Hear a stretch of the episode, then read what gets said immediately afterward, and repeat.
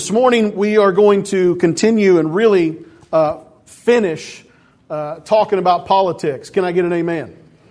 How many of you are sick of hearing about politics? How's come this side of the room was more adamant about it than that side of the room? This side was all like, yeah, and this side was all like, what? Politics? Is there an election?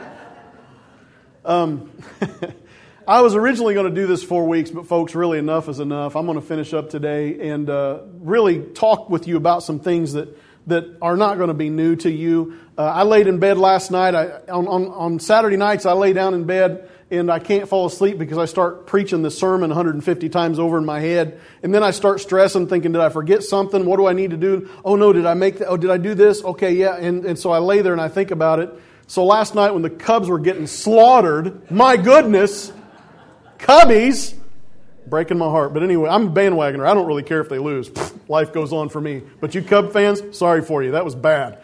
Um, if that happened to the Colts, I would not show up at church. Wait, that has happened to the Colts a lot, hasn't it? Anyway, I was laying in bed and I, I, I told April, just kind of out of the blue, I said, I have the potential of really making a lot of people mad tomorrow. And she says, You've done well so far, honey. so I want you to raise your right hand with me this morning. Raise your right hand. Repeat after me. I love my pastor. And I promise, I won't leave the church. At the end of Pastor Appreciation Month. Thank you. Some of you will wait till November, won't you? You'll say, okay, November 1st, I'm out of there.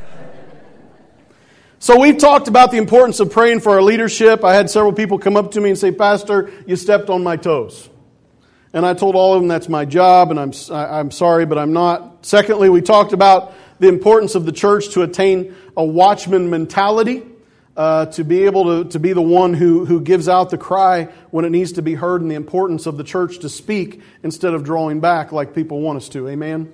Uh, and I had other people say, Pastor, you didn't just step on my toes, you stood on my toes. Today I'm going to stomp on your toes. Just kidding. We are going to be talking about voting godly principles. I'm going to share some principles with you. It's six, six questions we have to ask our, ourselves as we go into the voting booth here in about, what is it, nine days, something like that. Six questions we need to ask ourselves. Really, there's probably more questions that we need to ask ourselves than what I'm going to share with you today, but these are some that I felt were very important. But before I get to those, can I share a word of encouragement with you first? A word of peace. How many of you would like a word of peace this morning? Turn your Bibles to Mark chapter 6, and I'm going to just share from this briefly, and then we're going to get into our questions. Uh, you know, I am just exactly like you. I have my political preferences and I have my opinions, and, and uh, I have watched the debates. I have listened to social media and the news and everybody else, and, and uh, uh, I'm afraid, folks. I'm afraid one of these two crazies is going to get elected. It's going to happen, though, okay? One of the two crazies is going to get elected. The third crazy don't have a chance. So the two crazies that are up right now, really, they're one of those two crazies is going to be our president. And I know that there are a lot of people that feel that way, and so they take sides and they get really adamant about their side because they say the lesser of two evils, when the reality is, is the lesser of two evils, you still get evil. You know what I'm saying? Um, but but we have we have to have some faith and hope in the midst of all this. Okay, we just do, uh, folks. It's nuts. It's crazy. It's, it's, crazier than I've ever seen it in my almost 44 years of existence. And I know uh, those of you that have lived longer would say this is really bad, but this morning, I want to give you just a little word of peace and remind you that God is in control of all this. Mark, Mark chapter 6, look at that, verse, beginning in verse 45. Immediately, Jesus made his disciples get into the boat and go on ahead of him to Bethsaida while he dismissed the crowd. After leaving them, he went up on a mountainside to pray. When evening came, the boat was in the middle of the lake, and he was alone on land. He saw the disciples straining at the oars because the wind was against them. About the fourth watch of the night, he went out to them walking on the lake. He was about to pass by them. But when they saw him walking on the lake, they thought he was a ghost. They cried out. Because they all saw him and were terrified, immediately he spoke to them and said, Take courage, it is I, don't be afraid. Then he climbed into the boat with them, and the wind died down. They were completely amazed, for they had not understood about the loaves. Their hearts were hardened. My, my, my word of encouragement to you is Jesus is coming. It's okay. He sees, he knows, and he's going to show up. I promise you. He is not ignorant of what's taking place in the political landscape of our nation. He is very involved. Doesn't mean he gives one approval over the other. Doesn't Jesus, listen, God is going to work in this situation. He is. But as we look at this, it says he climbed in the boat with them and the wind died down. That's a good thing, right? They were completely amazed, for they had not understood about the loaves. What? Their hearts were hardened. They were amazed that Jesus calmed the wind and the waves and that he had walked to them on water. They were amazed at that. But the only reason they were amazed at that was because they hadn't understood about the loaves and had allowed their hearts to be hardened. Stop and think about that for a second. This took place immediately after the feeding of the 5,000 where Jesus told them, said, hey, the disciples said, there's a whole bunch of people here. It's getting late. They're hungry. And Jesus said, go feed them. You give them something to eat. They said, we don't have any food.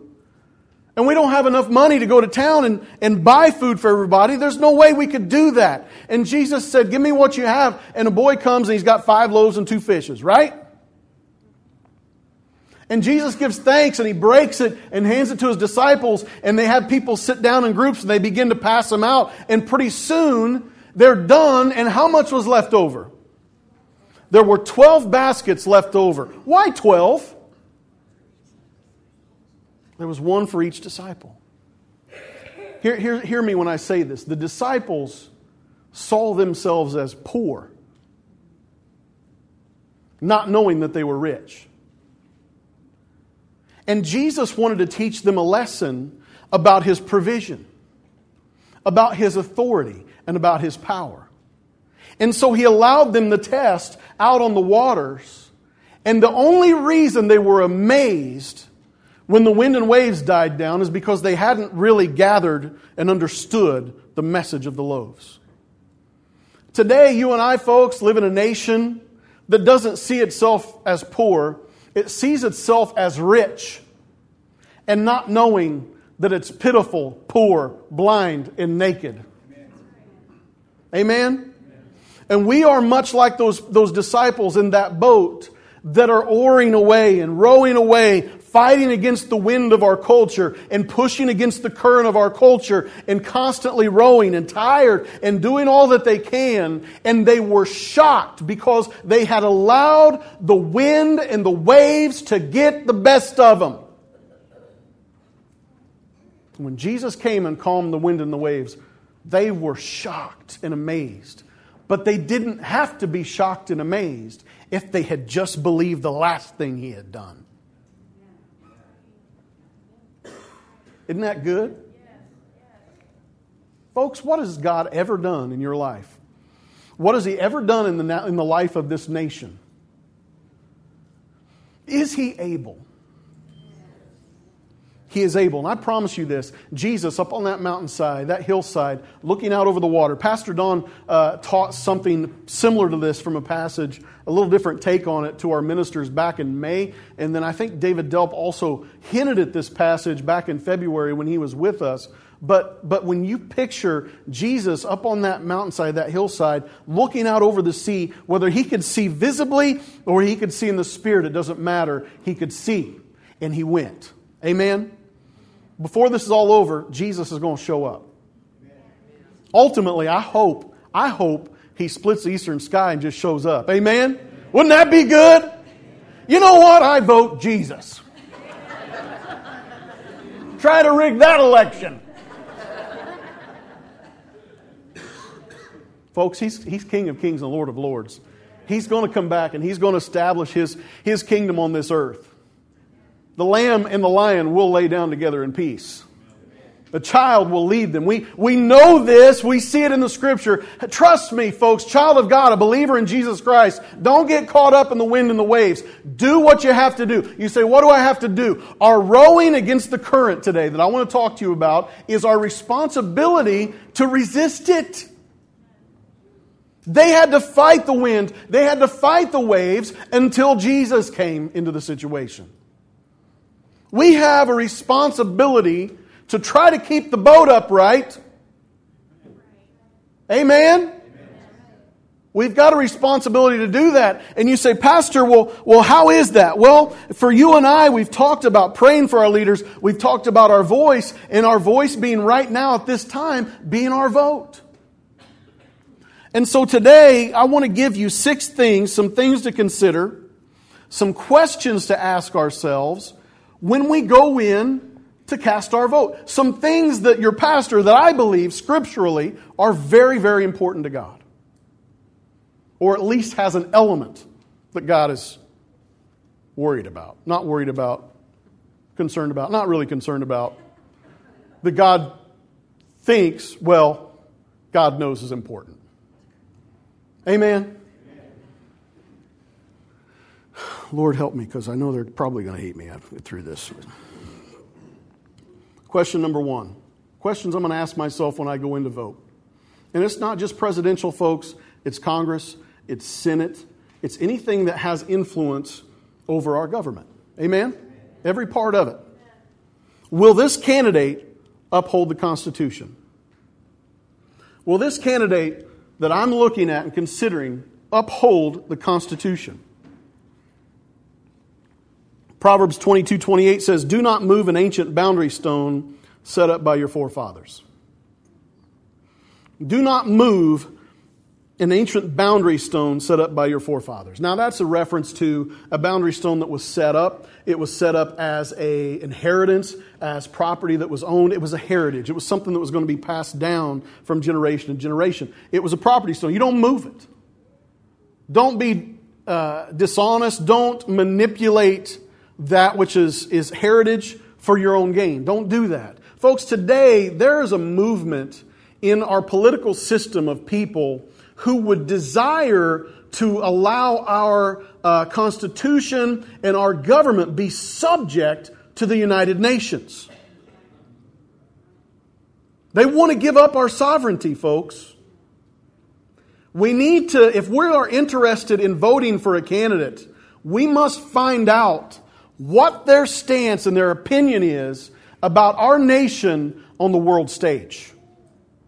Because there are some who don't care about the United States being sovereign. They want us to subject ourselves to the United Nations. Uh, listen, you say, Pastor, that doesn't seem like a very good moral reason for us to really be considering to vote. Do you forget how this nation was established? Do you forget what it was, why we came over here to begin with? Freedom of religion, so that there wouldn't be a government religion set over us to force us to worship a certain way. This was allowing us to serve and seek and pursue Christ ourselves. In a bunch of farmers with pitchforks and muskets in the French defeated a superpower. Listen, folks, the French aren't coming in here. I told Alyssa the other day, she said, We need to start a revolution. I said, You think the French are going to back you up? French aren't coming. You can forget that.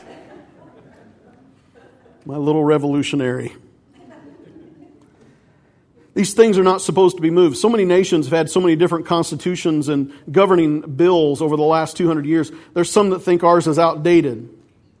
Folks, we need to get past our opinions about our founding fathers. Were they perfect? Absolutely not. But many of the men that signed our Constitution were pastors themselves. Did some own slaves? Probably, yeah. But what about the great progression and growth? The same government that, that used to have slaves in it was the same one that set them free. I mean, come on, folks. Let's move past it. Let's, let's not throw out our Constitution. It was established upon godly principles for godly purposes. There were checks and balances in our government that were established for the right reason, even though our, our, our uh, Supreme Court decided to overstep some boundaries over the last few years. We've got to have those checks and balances. We need leadership who understands that and will govern accordingly.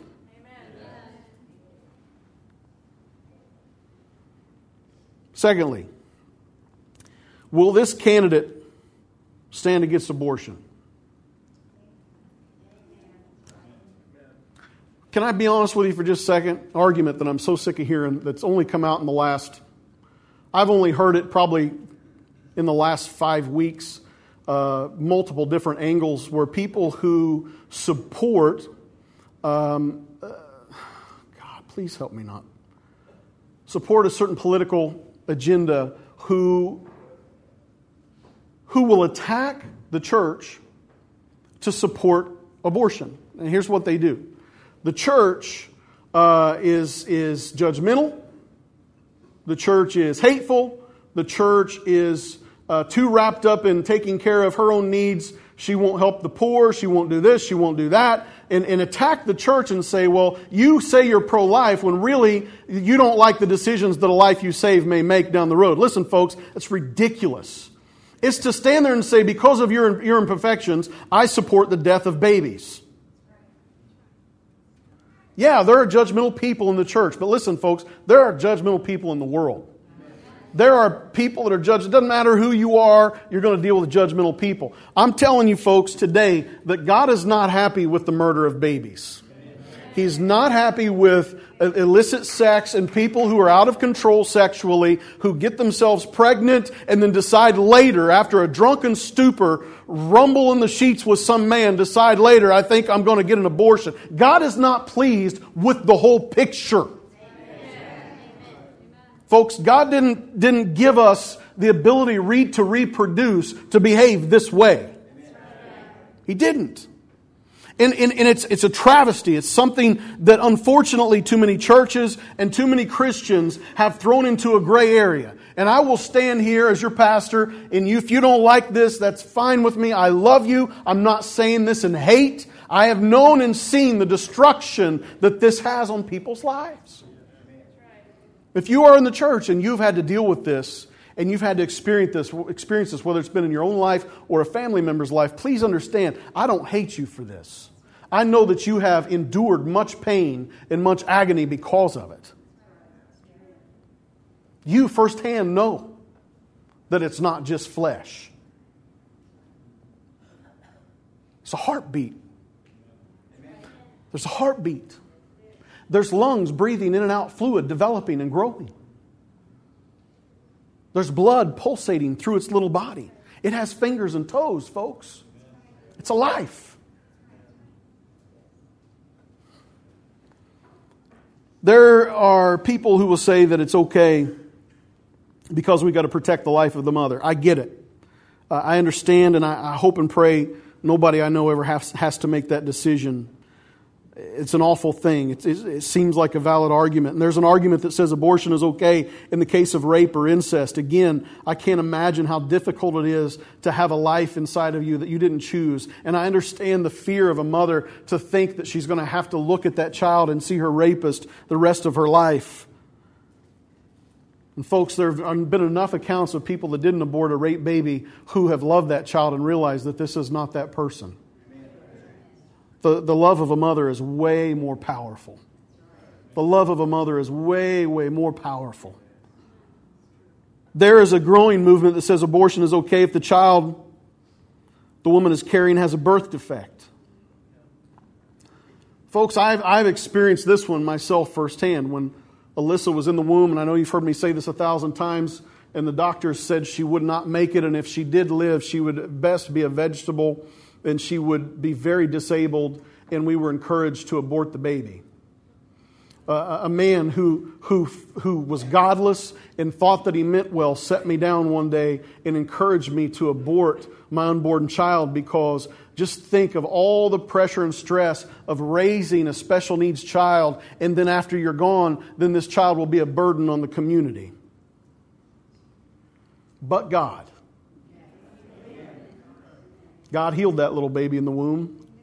Got a beautiful profile picture of Alyssa in the womb, her little face with nothing but black behind her where there's nothing but amniotic fluid. They said, Can we do an amniocentesis? I said, Absolutely not. They said, Why? I said, Because God put that fluid in there and you're not taking it out. Folks, can you imagine? I love our sunshine class. I love the special needs folks that we have in our church. Could you imagine our church without a Larry Verdon or without an Amy Herzog, without a Jody or a Scotty? Could you imagine without a Greg Muser or anybody else that's been born, uh, born special, where our culture will say is defective? Not defective, special. Different. And that's okay. Beautiful. Awesome. Amy gives the best hugs. I don't know if you know this. Folks, can you imagine? But yet we take God out of it and we say, yeah, but this, that. Listen, there's, there's movement even to do it just because they decide they don't want the child or they, they want a different sex or so on and so forth. I just want to take a moment and, and, and talk to you briefly about the outcome of nations that have embraced this type of theology. Ancient Egypt. Pharaoh was raised up. A Pharaoh who didn't know Moses was raised up and felt like the children of Israel had, were too many in number and they needed to, to, to kill every male son that's born of, a, of somebody out of, out of the Jews. And so they would do that and they would cast the child into the Nile River, into their God, a sacrifice to their God. Yet we know that God raised Moses up. And we know that that Moses, it's estimated that he was in Egypt for 40 years and then in the desert for 40 years, which meant 80 years after the slaughter of children was accepted by a government, God made an open show of them and defeated them openly. Within 80 years. What about King Herod? He ordered that all male children up to the age of two years old be killed. And 70 to 75 years later, Jerusalem is invaded and the temple destroyed. Folks, we are 43 years in currently. We are headed toward judgment if this nation doesn't repent and turn back from the murder of the unborn baby. God will never honor a nation that embraces the murder of the innocent. Proverbs 31 8 says, Speak up for those who cannot speak for themselves, for the rights of all who are destitute. Proverbs 6, verses 16 and 17. There are six things the Lord hates. Let me stop for a second. Some people take Proverbs 31 8 and say, Pastor, that's talking about the poor. It is talking about the poor as well. But folks, there is not anybody that can't speak for themselves any greater than a baby. Proverbs 6, verses 16 and 17. There are six things the Lord hates, seven that are detestable to him haughty eyes, a lying tongue, hands that shed innocent blood. You can't find anybody any more innocent than a baby inside of a womb. In Deuteronomy 18:10 it says, "Let no one be found among you who sacrifices his son or daughter in the fire." These were those who were casting their baby into the fire, putting them on the arms of Molech, this god, and allowing this brass god in a fire, their child to burn in this thing's arms. And they would do that as a gift to this god. Today, we are sacrificing our children to adultery, to fornication, to uncontrolled sexual lusts, and when we get pregnant, we say, "Ah, let's just go ahead and, and just get rid of the fetus. God is not pleased with our actions. And it's important for the people of God, the children of God, to step up and to see what evil is evil and understand what evil is evil and, and, and vote accordingly. Will this candidate, doesn't matter who they are, Republican, Democrat, whatever, do they support abortion or do they stand against it? Third, Will this candidate stand against gay marriage? I know this is a touchy one and I know this is going to tick people off, but folks, listen. I have people that I love dearly. I have friends, I have family members that live this lifestyle out. We've had many conversations. We've prayed prayers together. We understand where we stand on these issues. But God made them man and woman together in the garden. The book of Genesis, chapter 2, verses 24 and 25. For this reason, a man will leave his father and mother and be united to his wife, and they will become one flesh. The man and his wife were both naked, and they felt no shame. The institution of marriage was established by God. It's that simple. One of the earliest things. You can go anywhere in the world, folks, you can go to an, I promise you, you can go to an unnamed people group somewhere that's never seen anybody from the outside on some deserted island, somewhere in the Pacific, somewhere. And what you're going to find is you're going to find these things. You're going to find some form of marriage, some form of a God that they serve, and some form of blood sacrifice. Why? Because it was all established in the Garden of Eden. All of it was established in the beginning. And it's been carried down and it's been perverted in different forms and different ways throughout different uh, cultures throughout the world and all over the world. Homosexuality is not a new, homosexuality is not a new issue. Sodom and Gomorrah. We see that Abraham comes across there. And folks, today there are a lot of people who will say that Sodom and Gomorrah were not destroyed for homosexuality. They were destroyed because they had lacked hospitality. That, that's the big one right now. But hold on a second. Before we get too high and mighty, God didn't destroy Sodom and Gomorrah for homosexuality either. So, what did he destroy Sodom and Gomorrah for? All of it. All of it, folks. All of the sin. God hates and despises adultery as much as he hates homosexuality. He hates fornication as much as he hates homosexuality. All homosexuality to us is it's a sign for a nation to stop and go, the depths of our depravity have grown to the point where God's going to deal with us. And we have embraced this, folks. We defend it. Uh, people will argue and fight over it. Uh, they have picked apart Leviticus chapter 18 instead of embracing that list of what is described as sexually immoral. You know, we see this over and over. We ignored even that, that Israel herself had gone through her own depravity in Judges chapter 20. We see where the same thing that happened in Sodom and Gomorrah was now happening in Israel. Folks, homosexuality is not a new thing. But the fact that it's increased so much is a sign of the depravity of our culture.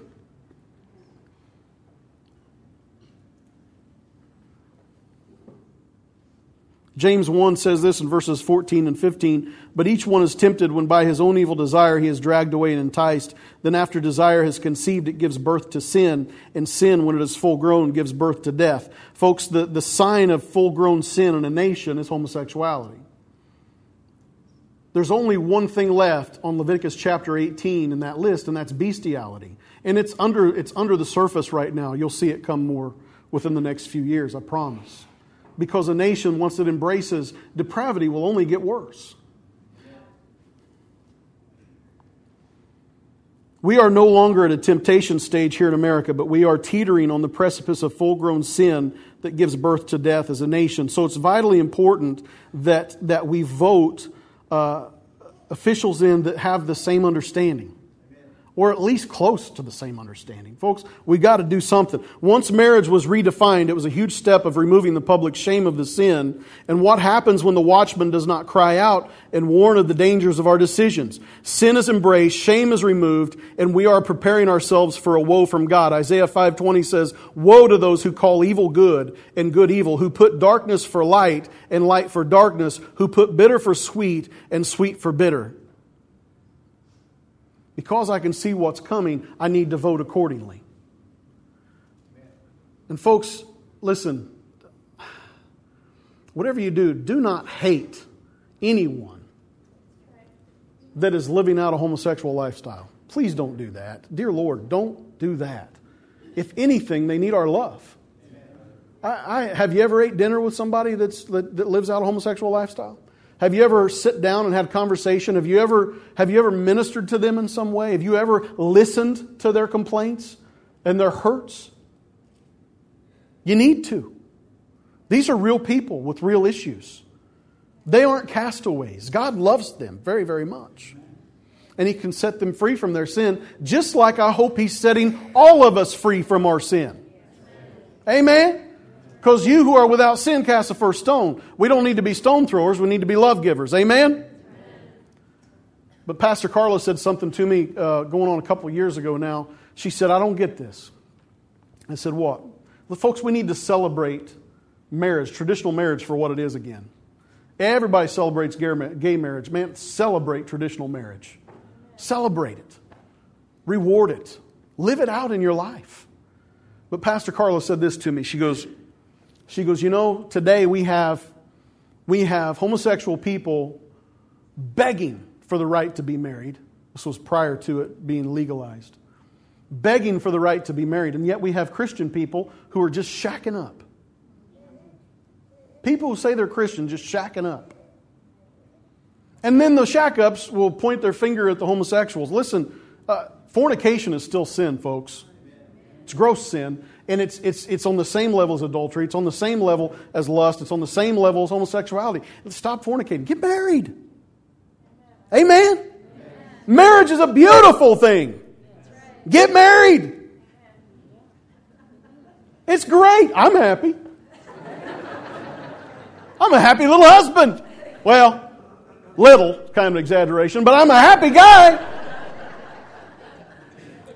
The Lord said, I will bless you with a wife, and He sure enough did. She had to convince me a little bit, but we got there. Fourth question Will this candidate lead the nation back to being fiscally responsible? I've said last week that this is a moral issue because if we continue to borrow money that we have no intention of paying back, we are thieves.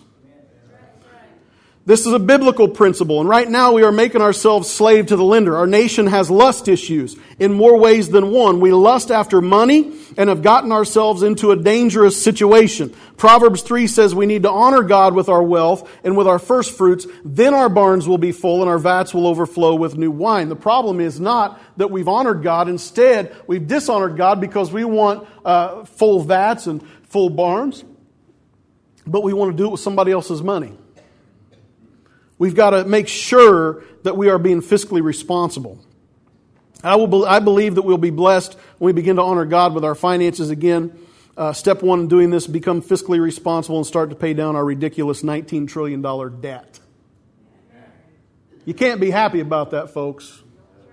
If the person you're going to vote for has a history of being a money spender, don't vote for him. Amen? Fifthly, remember I only got six, so we'll, we'll get out. Trust me, these last few go quick. Will this candidate be able to find balance with entitlement programs? Everybody say balance. balance. It's a double edged sword. Entitlement programs are important because they're necessary for some. Amen? Uh, let me just say this. I've said it before, but folks,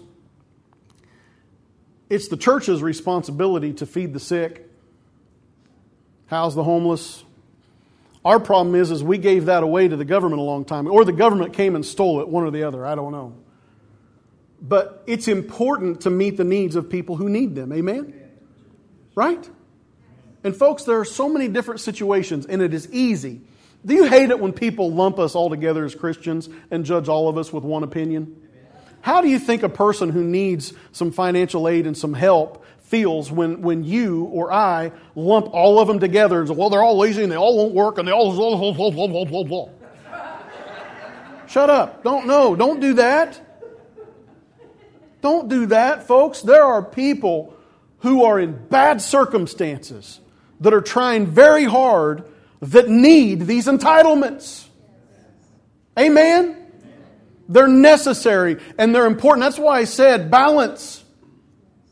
Because this is a double edged sword, you know, it has to be balanced. Here's the thing people that hate faith based organizations, somebody with a socialistic mindset and point of view, they hate the church. Here's what happens they hate the church. They say, we need to tax the church. We need to quit it because all this money's in the church. We need to start taxing the churches.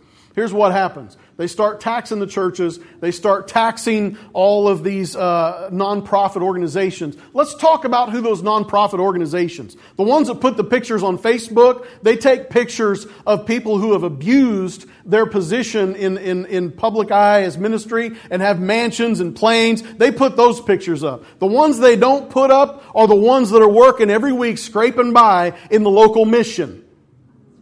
What they don't put on there are the food kitchens and the food pantries. What they don't put on there are the, the housing programs and the family training programs and the things that are all faith based that are trying to help people with medical needs and help. And all the, they don't put, oh, but we need to tax the churches. What's going to happen when you tax all these little organizations? You shut them down. Well, I think the church doesn't do enough for people, and so we need to tax them. And shut I don't see any atheist groups going out and starting food pantries and in, in, in housing missions and in, in hospital, atheist hospitals. Do you? Shut up! Stop it. That's stupid. We've all, we got to quit fighting over these ignorant things. Listen, folks, we need some entitlements to help people because the church has fallen behind and we haven't done our jobs like we should. But the government, some of these programs are good. The problem is, is they are not regulated as they need to be. Able bodied people need to work. Able bodied people. Yeah, I get it. I understand. If, if all they can get is a certain job that they can't live off of and make a living for, yes, give them what they need for their family and for their kids. But folks, we cannot have this continued hand over fist. Folks, listen, today, uh, the way our government has set things up, people are, are penalized if they become married, they lose their support. And so they don't get married, they just shack up. And then they have two different addresses so they can continue getting what they get. And then all that, folks, listen, it is a mess and needs to be fixed.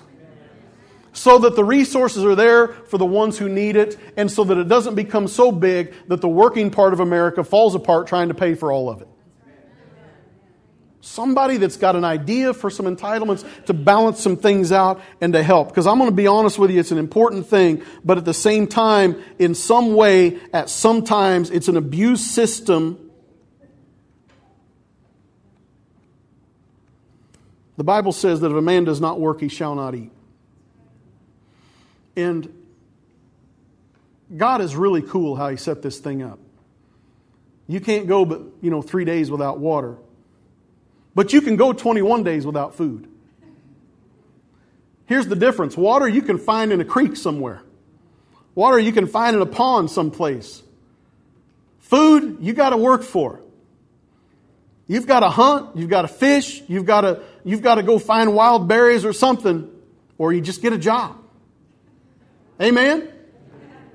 And, and here's the problem with entitlement sometimes is we, we take away the natural, hear me now when I say this and know it's said in love, we take away the natural consequence of lazy people. Sometimes their bellies need to be empty so they know, I got to work. No, my friend, you're not going to starve to death. You got 21 days. When's the last time you ate? You ate yesterday. You got 19 days to live. Here's some water. I'll give you a drink of water. Go find some food. Get a job. You've got enough time in 21 days to, to work for a week, get a paycheck, and get some food. That's what hunger does for you. That's why God put it there. 21 days. You got 21. Mark that down. I got 21 days. Amen? And some of us bigger fellers might even be able to last longer. I'm thinking I could go 30 if I needed to.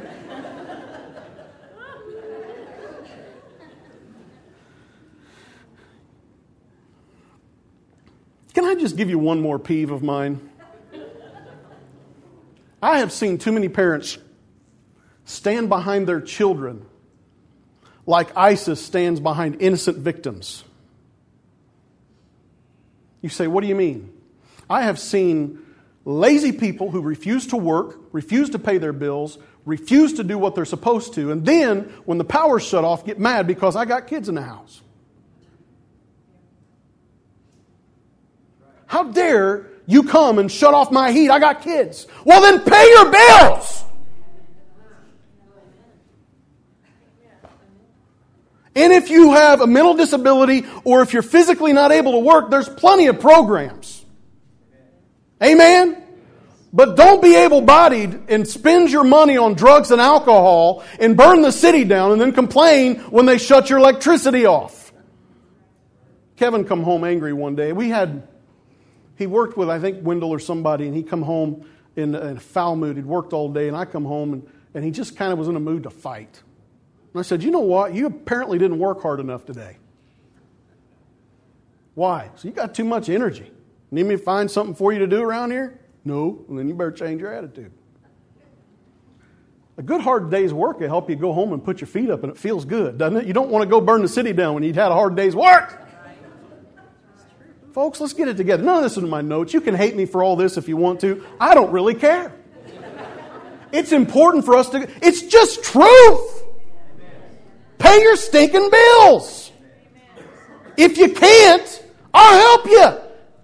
If you've done everything you possibly can do, come see me. I help you. But don't waste it on booze and drugs and ignorance and not work. Anyway, what was I talking about? We need to elect somebody. Because God knows I can't find balance in any of this. God help somebody find balance in this. There are good people that need help, and I want them helped. There are lazy people who won't work that don't need it. They need to be hungry and get a job. That's, that's that point. Lord Jesus. Don't let them go away. Lastly, last point, I promise, this one's nicer than the others. We need to vote and ask ourselves will this candidate support Israel? Genesis 12, verses 1, 2, and 3, the Lord said, had said to Abram, Leave your country, your people, and your father's household, and go to the land I will show you. I will make you into a great nation. I will bless you. I will make your name great, and you will be a blessing. I will bless those who bless you, and whoever curses you, I will curse. And all peoples on earth will be blessed through you. I believe the blessing that is coming is coming because uh, the blessing that we've had is because we have loved the one who came out of Israel, the Messiah. Um, now, as I say this, blessing Israel as a corrupt nation isn't going to trump or overcome, that was not a pun, by the way, isn't going to overcome our current sin. Giving money to Israel isn't going to make us be blessed in our current disobedient, rebellious condition. Okay? Let's just understand that. Not any more than it will if you are a sinful, wretched liar and decide to put more money in the plate is that going to save you from your sins? It's not going to save you. Um, but at the same time, a nation that is withdrawing from its ally there, who we have, have supported because we believe in the Lord Jesus Christ. We, we have been a Christian nation in the past, and we have served God, so we blessed his people.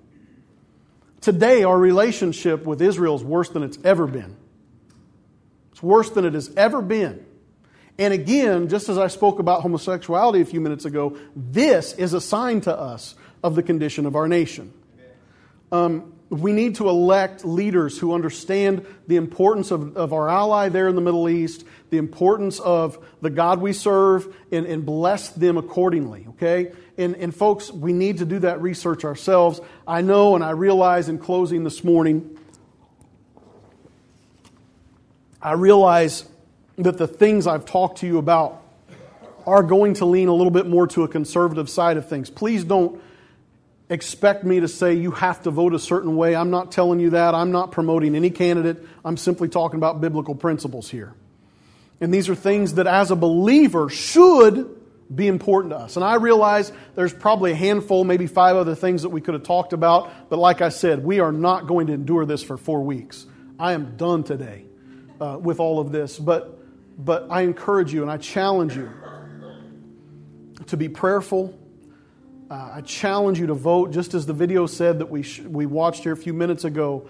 There was a large, large number of evangelical Christians who refused to go vote in the last election because they did not want to vote for a Mormon. Folks, um, that's ignorance. We have got to be able to step out and vote for people. As I said before, I'm scared to death that one of these two is going to be president someday. But unfortunately, one of these two is going to be president someday. And Jesus is coming, folks.